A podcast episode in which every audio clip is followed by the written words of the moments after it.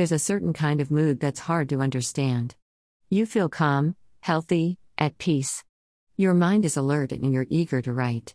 Except when you open one, or three, of your projects, you can't come up with anything. Writer's block is one thing. It's when your mind feels unable to come up with or process ideas. This is, well, let's call it writer's lethargy? It's weird, I know. But it happens to all of us.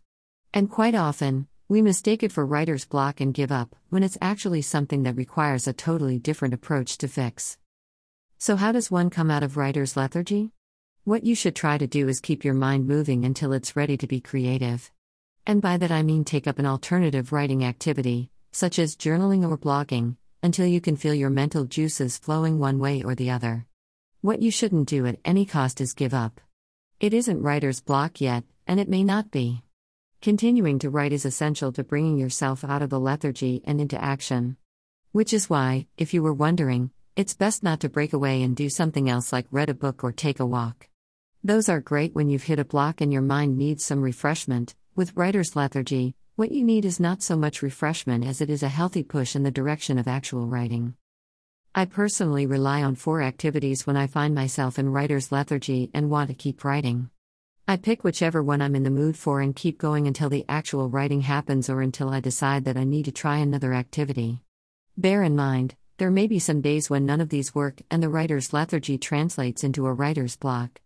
That's perfectly okay, and I'll be sharing tips on dealing with writer's block elsewhere.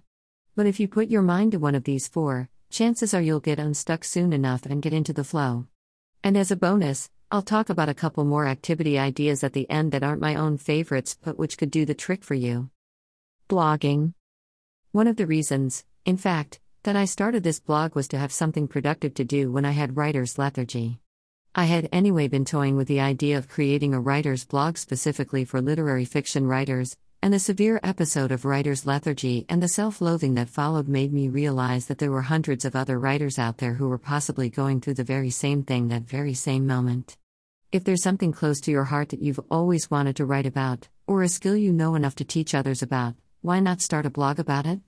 If lengthy posts aren't your thing, you can start an Instagram or YouTube channel instead. Just be sure to pick something you know you can stick with. Copying out handwritten notes. Till about three months ago, I did a lot of free writing every day. And I still turn to the notebook and pen whenever I want to write out my first thoughts on a project in an unfettered way. I'm flipping through those notebooks now, and some of those drafts I wrote are actually pretty decent. So when I'm feeling less than creative, I spend some time typing out those notes onto my computer so that I can expand on them when I want to. It's an excellent way to get into the zone of that particular project, and more often than not, you'll find yourself continuing well after you've copied what you wrote earlier. Related to this is another trick copy out the last line or two of the last paragraph you wrote on a fresh page, and see where your thoughts take the story. Making story related notes, such as world building. Not all writing needs to be actual writing. Particularly if your story is set in some alternate reality, You'll need to do some serious world building to make your story consistent and believable throughout. Let's say you're writing a post apocalyptic novel where half the world's population got killed off by a disease. What are the symptoms of that disease?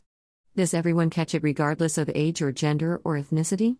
What treatments or palliatives exist for it? How has society reorganized itself in the wake of the disease? Who are the rulers now? Who are the underlings? Are there any rebel forces? What are the penalties for going against the rulers? What would a day in the life of an ordinary person in the new regime look like? Ask yourself questions as though you were a reporter in that post apocalyptic world and make as many notes as possible. You'll find it much easier to write the actual story later if you don't have to worry about whether or not people use cars or whether democracy is still a thing.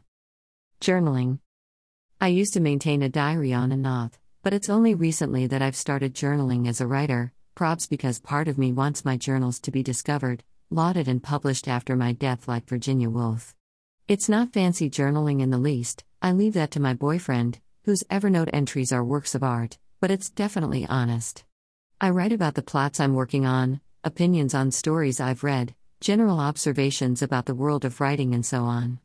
I keep the pressure off myself by not bothering too much about prose quality, but I make sure to substantiate any opinion I express so it makes sense when I come back to it later. Now for a couple of bonus tips. Freewriting.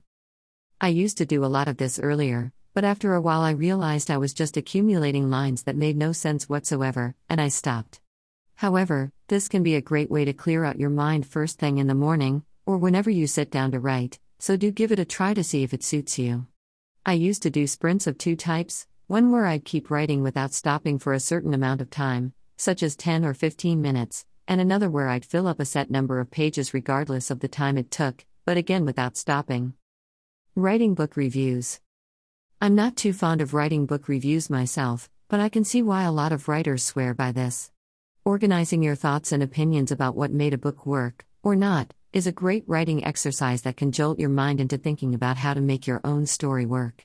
Start with short, one paragraph impressions of the books you're reading and then move into longer reviews. You might even discover a new talent for critical writing in the process. Which of these worked for you? Which didn't?